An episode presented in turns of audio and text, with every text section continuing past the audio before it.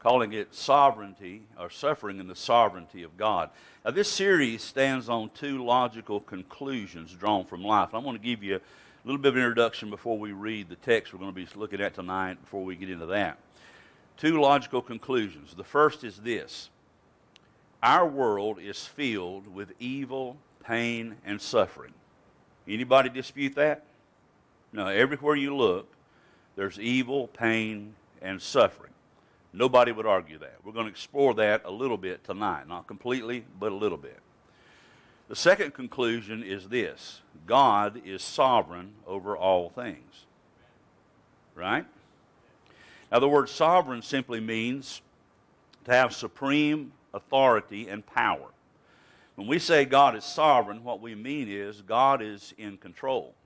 So when we assert God's sovereignty, we say we believe God holds all power and all authority over everything in heaven and in earth.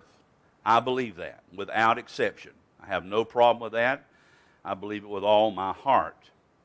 But our belief in God's sovereignty is stated for us very well, I think, in the Westminster Confession of Faith. And here's what they write God from all eternity did, by the most wise and holy counsel of his own will, freely and unchangeably ordain whatsoever comes to pass.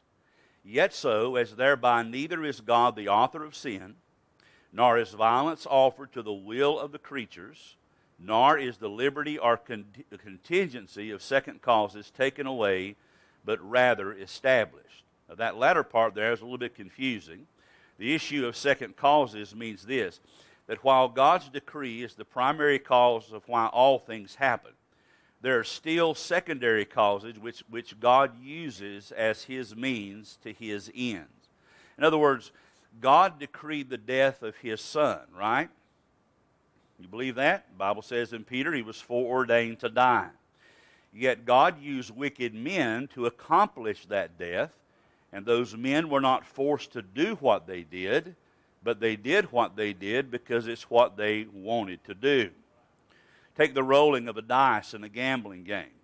You and I might think it's just random chance how that plays out, and from a human level, it is totally random. And yet, God controls even that. Everything is controlled by the hand of God. Now, if God is sovereign, and He is, and if evil is a reality, and it is, then we have a problem. We really do. And the problem is summed up in this question Why would an all powerful, all knowing, all benevolent God allow evil to exist in his creation? That is a question which has plagued the mind of humanity since the dawn of time. And that's the question I want to explore during the course of these sermons. Now, I'm not going to be able to give you all the answers you want. You're not going to come away from this saying, understand it completely. But I do want to point you to some, some spiritual truths which will help us, I think, better endure the suffering we all encounter in our lives. So let's get to it tonight. Turn to Luke chapter 13. Luke chapter 13.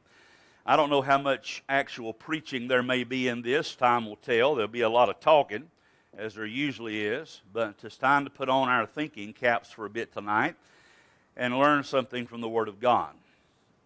Luke chapter 13. And we're going to read the first five verses as the text for this first sermon in the series. Luke chapter 13 and verse number 1. Tonight we're going to talk about the existence of evil or the existence of pain. Now, notice in verse 1, if you've got your place and you're able, let's stand just for a moment as we read the text together. Luke 13, verse number 1. The Bible says, There were present at that season some that told him of the Galileans, whose blood Pilate had mingled with their sacrifices. Jesus answering said unto them, Suppose ye that these Galileans were sinners above all Galileans because they suffered such things? I tell you, nay, but except you repent, you shall all likewise perish. Are those eighteen upon whom the tower in Siloam fell and slew them? Think ye that they were sinners above all men that dwelt in Jerusalem? I tell you, nay, but except ye repent, ye shall all likewise perish. That's what the Lord said. You can be seated. On September the 11th, 2001, we all know what happened that day. Four aircraft were hijacked by Muslim extremists. Two of those planes were flown into the Twin Towers in New York City, and the effect of the impact of those planes eventually brought those two massive skyscrapers crashing to the ground. I remember the shock I felt watching that that morning as those towers came falling to the earth. Another plane was flown into the Pentagon. A fourth plane crashed into a field in rural Pennsylvania after the heroic action of some of the passengers on board. When that day was finished, over 3,000 Americans were dead. Now, over the intervening years, many more have died from diseases related to their being at the uh, scene of the crashes. Firefighters, police, and other rescue workers who were attempting to help the wounded on September the 11th have paid a high price for their sacrificial service. Beyond the physical damage, thousands of families and individuals have endured unimaginable emotional suffering over the intervening years as a result of what happened that day. September the 11th left an indelible mark upon the soul of America. But that day, as tragic as it was, was only one tragedy among millions, if not billions, which have impacted our world. So let me give you a list of some of the other tragedies that our world has faced. Some can be called natural disasters, some are definitely man made disasters, others come from living in a sin cursed world. But regardless of the origin of the disaster, each tragedy I will mention proves without a doubt the existence of pain and evil in our world. And hang on as I go through this because as I put this together, I found the following information for me to be emotionally devastating. Now, on December 26, 2004, an earthquake under the Indian Ocean triggered a tsunami which struck some 14 different countries.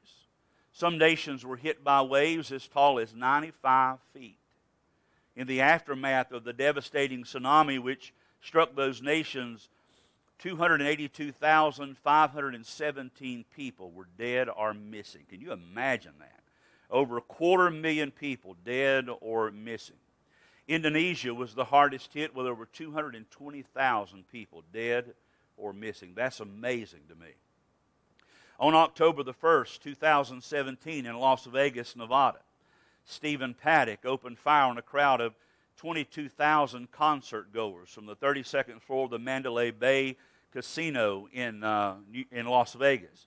He killed 58 people and wounded 500 more. On November the 5th, 2017, uh, Devin Patrick Kelley walked into a small church in Sutherland Springs, Texas, and he began shooting. He killed 25 people, an unborn child, and wounded 20 others. On June the 12th, 2016, Omar Shadiq Mateen opened fire inside Pulse, which is a gay nightclub in Orlando, Florida. 49 people were killed, and more than, uh, more than 50 others were injured. On December the 14th, 2012, at Sandy Hook Elementary School in Newtown, Connecticut, Adam Lanza killed 20 children, ages 6 and 7. He killed six adults in that school before turning the gun on himself. Before he opened fire at the school that day, Lanza had killed his own mother. On April the 16th, 2007, at Virginia Tech University in Blacksburg, Virginia, a guy by the name of, name of Seung-Hui Cho went on a shooting spree. He killed 32 people in two locations and wounded an undetermined number of others.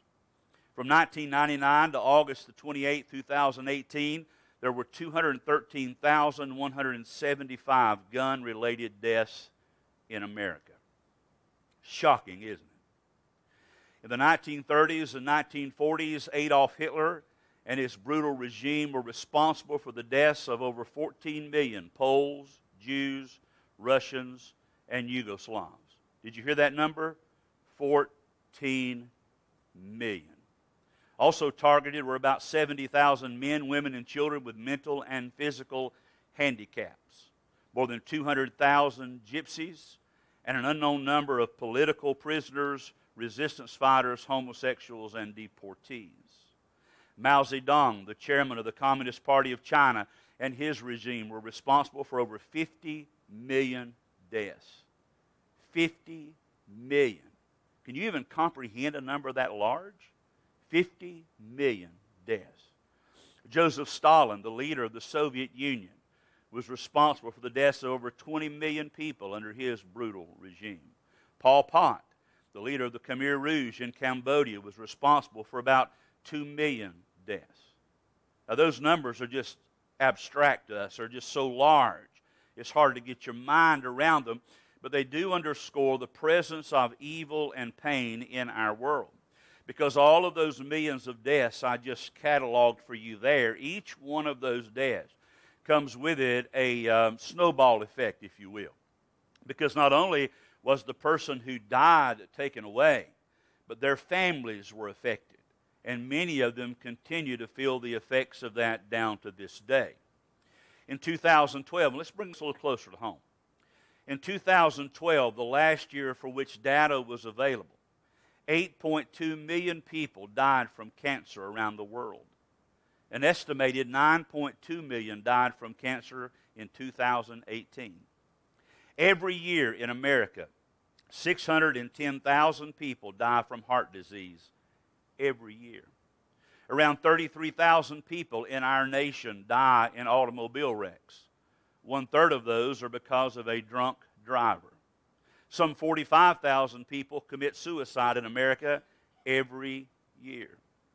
And when you take those numbers and you pull them back over 6,000 years of human history, and you compound the death and tragedy endured by all the people who have lived on this planet, the amount of suffering, it literally stuns the mind. And it almost takes your breath away.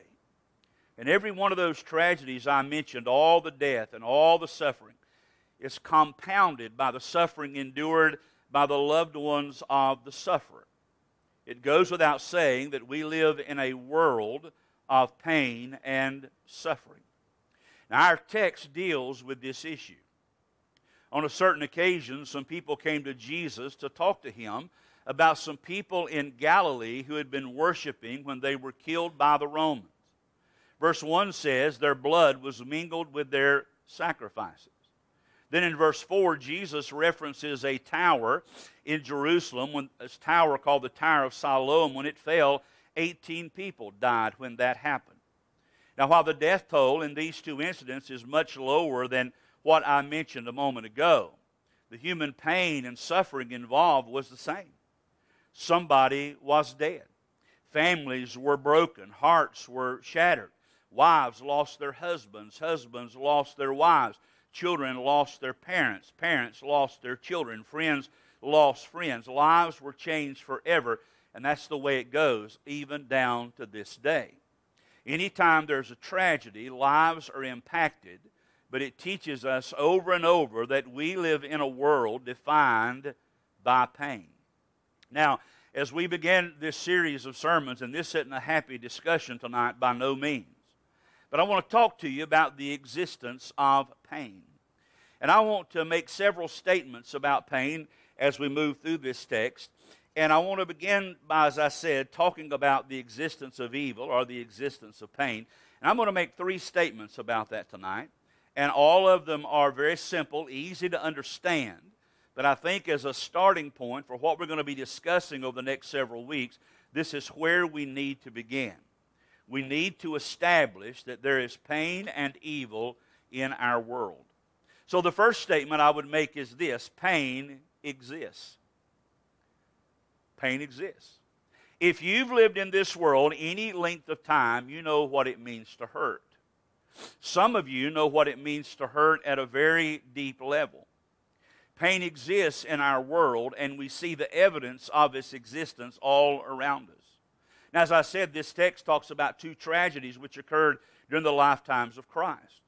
Those tragedies affected dozens of families, and no doubt they touched hundreds of lives. And pain was a result of both tragedies, and we all know pain exists. Now, what I like about the Bible is the Bible tells us the truth, even when the truth is not popular. And the Bible does not deny the existence of pain. In fact, in very clear language, the truth of this matter is laid out for us in the Bible. This world is a world of pain and suffering. Again, I give you scriptures we've looked at many times, but Job said, Man that is born of woman is of few days and full of trouble. That was said by a man who was enduring intense pain in his body, problems in his home, the loss of his children, and yet, even though none of us are where Job is, we can echo what Job said. We understand that. But then Job says something else about pain. He says, Man is born unto trouble as the sparks fly upward. He's saying, just as surely as wood in a fire causes sparks which fly up, man it is born into this world is going to have difficulty. That's the intent. We're going to have problems. Jesus said, In this world ye shall have tribulation. I believe that, don't you? We all know that. That's the way it is. And then Paul said, I reckon that the sufferings of this present time are not worthy to be compared to the glory which shall be revealed in us. The sufferings of this present time. Again, alluding to the fact that we will have pain, we will have suffering, and we will experience the touch of evil in our lives. So, the existence of pain in our world poses a problem for people like us who believe in the sovereignty of, of a God who is omniscient, omnipotent, and omnipresent, and a God who is all good all the time. If God is all powerful, all knowing, and all good in every way, why does pain exist? That's a good question, isn't it? And it's a question that's plagued the minds of man for thousands of years. In a recent Barna poll, there were several questions asked, and one of the questions was asked if you could ask God any question and receive a response, what would you ask Him? The number one question was this I would ask God why there is pain and suffering in the world. And I think if we had the opportunity to ask God anything, we might have that same question because many of you over the years have confided in me that you wonder why God allows pain and suffering in the world. Well, 300 years before Jesus, there was a Greek philosopher by the name of Epicurus. And he was the first to expound the problem of evil in the world. And his theory is variously called the Epicurean paradox, the riddle of Epicurus, or the Epicurean trilemma. And the theory of Epicurus goes like this. Let me share it with you. Number one, is God willing to prevent evil but not able? If this is true, God is not God is not omnipotent. You got that? You understand that? Is God willing to prevent evil but not able to? That means God does not have all power if that is true. The second part is Is God able to prevent evil but not willing? If that's true, Epicurus said, then God is malevolent or he is an evil being. That is, if God has the power to do it, but he's not willing to do it, then that gets right to the heart of God's nature. He says God is not a good God. The third part of Epicurus' trilemma is Is God neither able or willing? He said, If this is true, then why call him God? He said, if God is not able to stop problems and, and eradicate evil, and if God is not willing to do that, then he's not worthy of being called our God. And you got to understand, Epicurus was not a believer. He was not what we would call a Christian. He was not saved. He was a Greek philosopher operating under the Greek mythological system. That's where his mindset came from. And he was questioning the evil in his world uh, being set opposed to so called good, goodness of his gods. But even though we live under a different worldview, we all struggle with the same set of issues, right? Something will happen, and we'll say, Why didn't God stop this? Why doesn't God intervene? Why doesn't God change this? Why doesn't God fix this? Is it because God doesn't want to? Is it because God is not able to? And sometimes it calls our very faith into question. But people have struggled with this as long as there have been people. And this is the primary issue as to why some people refuse to believe in God. C.S. Lewis wrote this one time. He said, The problem of pain is atheism's most potent weapon against the Christian faith. People often refer to the problem of evil or pain in the world as the argument against God from pain. They say if evil and pain exists in our world, then it says to us there is no God because a good God could and would do something about this. Now, we're going to come back to all this in a future message, but for tonight, let me just tell you God can, God is able, but God has his reasons for not doing so. So the argument follows this Epicurean model mentioned a moment ago. If God is neither willing or able to prevent evil, then why worship him as God? Now, C.S. Lewis, who was quoted a moment ago, he was an atheist for many, many years. And Lewis could not bring himself to believe in a God who would allow such evil and suffering in the world until one day when he realized that evil could not exist unless there was also good. And Lewis also understood that good could not exist apart from God. And so eventually, C.S. Lewis came to faith in Christ and he became a powerful voice for Christ. But so many people in our world, you invite them to church, and they always go to this. They'll run to this and say, Well, if your God's so good, then why did this happen?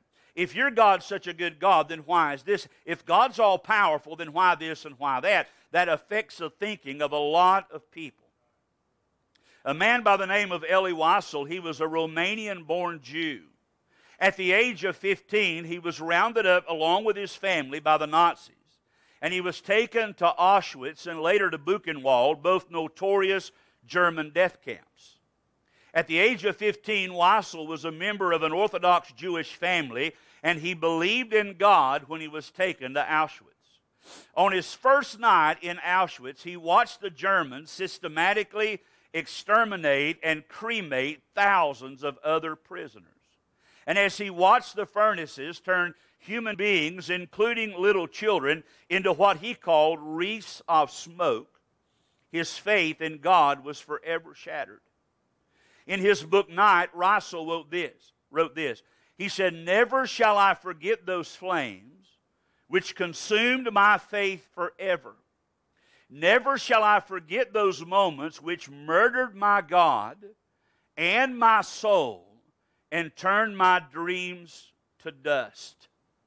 Now, as this series unfolds, I want to try to answer some of the questions we have about the sovereign power and goodness of God in a lot of the pain and suffering which exists in our world. And as I've already said, I will not be able to answer all the questions which arise, but there will be some help for our hearts along the way. In fact, before I close tonight, I'm going to give you a couple of things to hang on to as we move our way through this.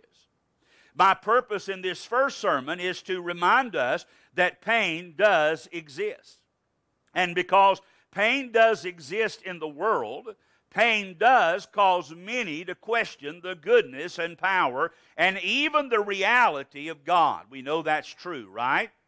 Could God have stopped 9 11? Could God have prevented the Indian Ocean tsunami? Could God have stopped all the school shootings which have happened in recent years? Could God have prevented Adolf Hitler, Joseph Stalin, Mao Zedong, Pol Pot, and other megalomaniacs from coming to power and killing millions? Of course, of course. Could God do away with all cancers and other fatal illnesses? Could God prevent children from being born with debilitating disabilities? Could God stop all evil and sin from occurring in His creation? And the answer is yes. But the response is if God can do this, then why doesn't He? Now, as this series develops, we're going to come to understand an important truth. And the truth is this God has a reason for allowing pain and evil in His world.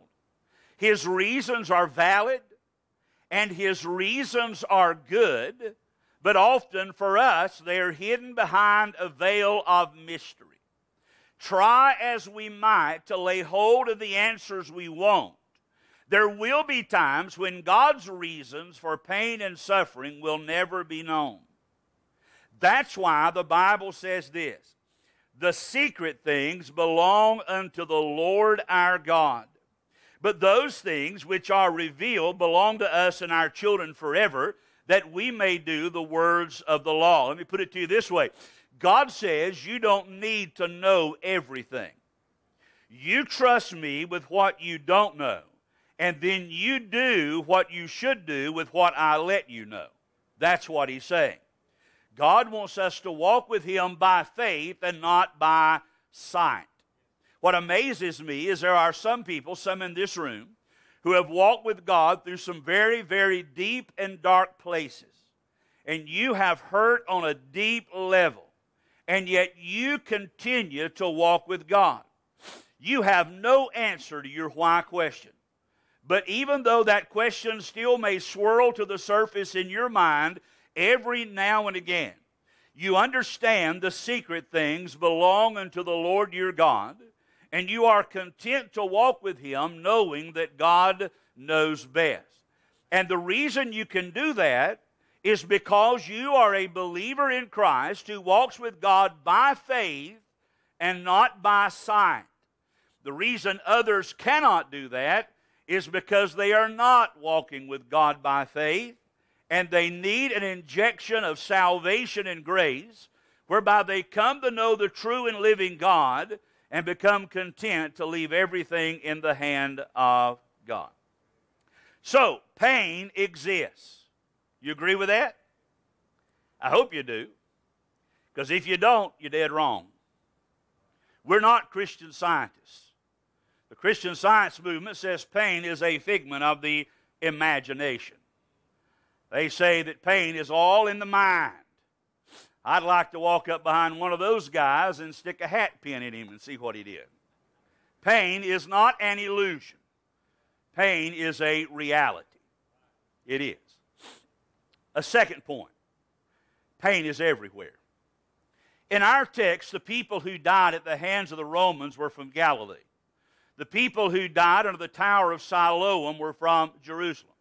Some were from the extreme north of Israel, and some were from the extreme south. And the point is this people from all over were subject to suffering. And the same holds true today.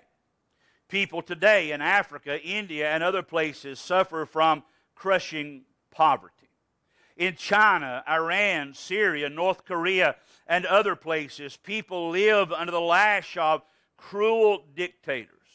People all over the Middle East, the Southeast, and Africa endure death and mutilation at the hands of Muslim extremists. Christians in many countries are dying and suffering every day under intense persecution because they hold to the name of the Lord Jesus Christ. People in all places experience the pain which comes from death, disease, divorce, violence, cruelty, hatred, racism, corrupt governments, and countless other problems. Every place in our world where the sun rises, you will find people who are dealing with the effects of pain, suffering, and evil. Pain in our world is as common as the air we breathe. The wisest man who ever lived, King Solomon, studied life from every angle. And Solomon concluded this world to be a place of unrelenting pain and difficulty. And Solomon said this about living in our world. He said, Therefore I hated life, because the work that is wrought under the sun is grievous unto me, for all is vanity and vexation of spirit. Solomon said, Everything is touched with the taint of pain and evil. Everything. Everywhere you turn, there's hardship and there's suffering. And then he said this For what hath man of all his labor and of the vexation of his heart, wherein he hath labored under the sun? For all his days are sorrows, and his travail grief, yea, his heart taketh not rest in the night. This also is vanity, it's emptiness, it is a waste, is how he summed it up. We may not like it, but pain exists. And again, we may not like it, but pain can be found everywhere in our world. So, pain exists. Number two, pain is everywhere. Number three tonight, pain affects everyone. In our text, people from Galilee and people from Jerusalem died. From the fact that some were killed while offering sacrifices to God, we can assume that some were people who tried to follow the law of God. We can also assume that some so called good people died along with some bad people. We can assume that people from various stations of life died. We can assume that some people left family and friends behind who were devastated by their deaths. And here's the thing pain affects everyone. People everywhere suffer. The rich suffer, and so do the poor. The famous suffer, and so do those no one knows. The powerful suffer, and so do the powerless. People from every race, country, culture, and socioeconomic class experience the effects of pain, suffering, and evil. Steve Jobs, he was the, one of the founders of Apple, one of the richest men who ever lived. He was diagnosed with pancreatic cancer and he died in 2011. His brilliance, his wealth, his power, his celebrity were not enough to prevent him from suffering and dying. Martin Luther King, the most visible leader of the civil rights movement from, from the time he began in 1954 until his death in 1968, was a voice for peaceful change in our nation. He was well known, popular among his people, and successful in his efforts to bring about change in our culture. But King's influence and his ability did not prevent him from dying when his assassin, James Earl Ray, fired a bullet into his body. He died. 91% of all HIV positive children in the world live in Africa. But those children did nothing to deserve their plight, but still they suffer. Their age and their innocence is no refuge from pain and suffering. Here in Lenoir, there are children who will go to bed hungry tonight because their parents cannot feed them. That's a tragedy.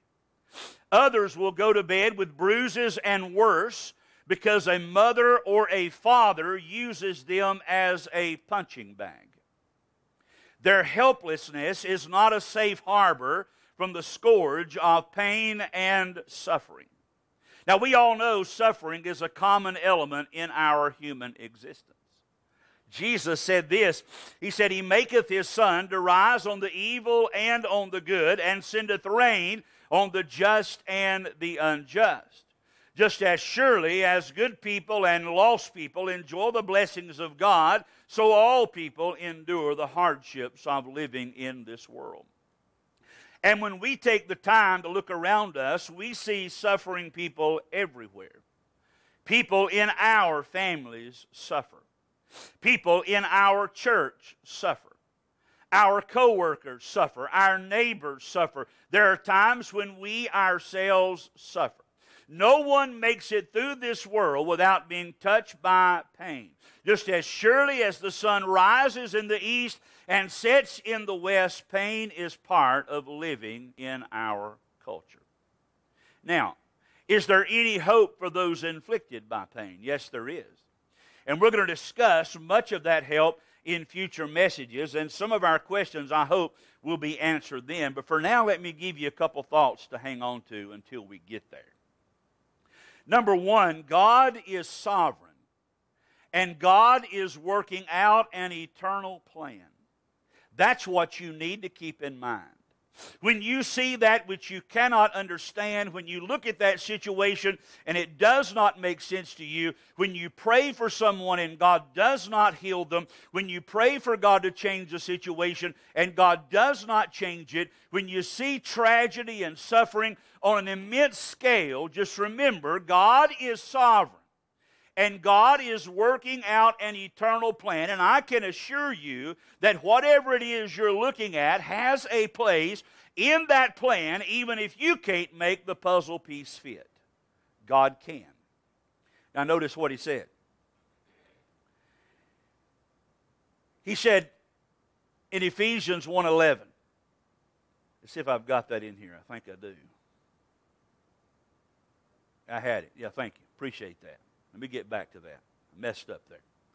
In whom also we have, or have obtained an inheritance, being predestinated according to the purpose of him who worketh all things after the counsel of his own will. How many things?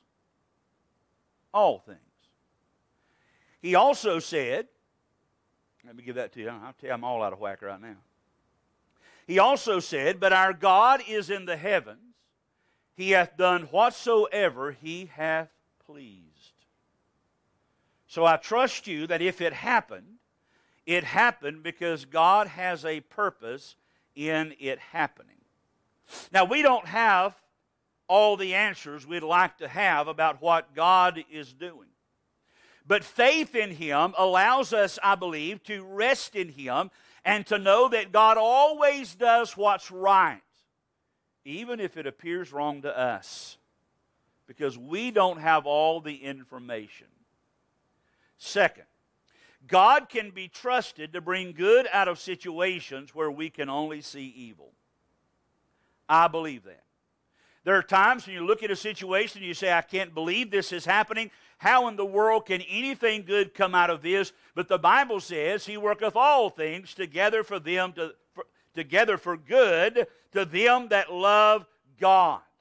God is working, and He's able to bring good out of a situation where we can only see evil. Number three, we can rest in our Lord's promise that He has overcome evil for His people. Again, that passage I quoted earlier, these things have I spoken unto you, that in me you might have peace. In the world ye shall have tribulation. Then he said, But be ye of good cheer. I have overcome the world. We can trust God and rest in his promises that he has overcome evil for his people. Now, one day, when all of this is over and the dust is settled and we go home to be with him, we may have the answers we seek. I said we may have them. But it may just be that they won't matter any longer when we arrive in his presence. It may just be that we won't care when we get there. I don't know if God will even talk to us about the issues we went through down here, so much so that you and I will be caught up in the glory of who He is and the worship of God. And the trials of this life, as Paul said, cannot be compared to the glory which shall be revealed in us. So, right now, we walk through the world with a mind full and a head full of question marks, and we're always asking, why did this happen and why did that take place? And I don't understand this, and I can't get my mind around that. But we can rest in God's promise because God has overcome evil for us, and one day, either by taking us home to be with Him or through the door of death, everything will make sense. It'll fall into place and will understand as we've never understood before, and will cease to be concerned about what we don't understand. One more. We can trust God to do right in all situations every time, even when we don't like what's happening. As Abraham talked to God about the impending judgment on Sodom and Gomorrah, Abraham said, This shall not the God of all the earth do right? That was the question. And the question implied a reality that God will always do what's right, and God always will. It may not be what I want. It may not be what you want. It may not work out the way I think it should, but from God's point of view, it will be right. If you can hold on to those four truths, they're sufficient to allow you to rest in the sovereign purposes of God, even when you can't understand what God is up to. Now, when these two events took place in our text, and they were mentioned, Jesus said, Nay, but except you repent, you shall all likewise perish. Now, Jesus isn't saying that you and I can expect to die like those people died, but he's saying that we can expect to die. And he's saying that unless we repent of our sins, a far worse outcome awaits us. And that's true. Those who die without Jesus will not only have suffered in this life, but they will go into eternal pain and torment. And they will suffer forever. I mentioned Steve Jobs. Steve Jobs was not a believer in Christ. While he was here, he was one of the richest men on the face of the earth. He was a multi billionaire. But he did not know God. He had every luxury and everything anybody in this world could want, and yet he suffered here, and when he died here, he went to hell, and he still suffers there. You don't want that. So Jesus calls you to repentance, and he says, Except you repent, you shall all likewise perish. And what this is, it is a call for us to consider where we stand with God. And if we repent and believe the gospel, we can expect to be saved from the wrath of God. If we do not, we will likewise perish. And as we prepare to leave this service, ask yourself where you stand with God. Because it would be a terrible shame to face all the suffering and pain in this life only to drop off into an eternity of suffering without God. Jesus didn't say anything about where those people went. But I gather from some of his words that many of them may have died and went to hell. And after they died at the hand of the Romans, and after they died when the tower fell on them, they continued to suffer in hell all of the millions I mentioned at the outset who've died because of evil, and many billions more I did not mention, many of them are in hellfire today. Be sure you know the Lord. Because if you do, life will not always make sense, but at least you know the God who can take your worst pain and transform it into a time of blessing for His glory and your good. Be sure you know the Lord because if you don't, hell awaits. That concludes what I want to say about this tonight the existence of evil, pain, and suffering. We all know it's true. We don't like it. We'll come back next time and talk about a little bit about why God allows such things. Okay? Lord willing. Let's pray together. Brother Ricky, if you would, just stroll around here. We'll sing a verse or something. Somebody may need to come pray.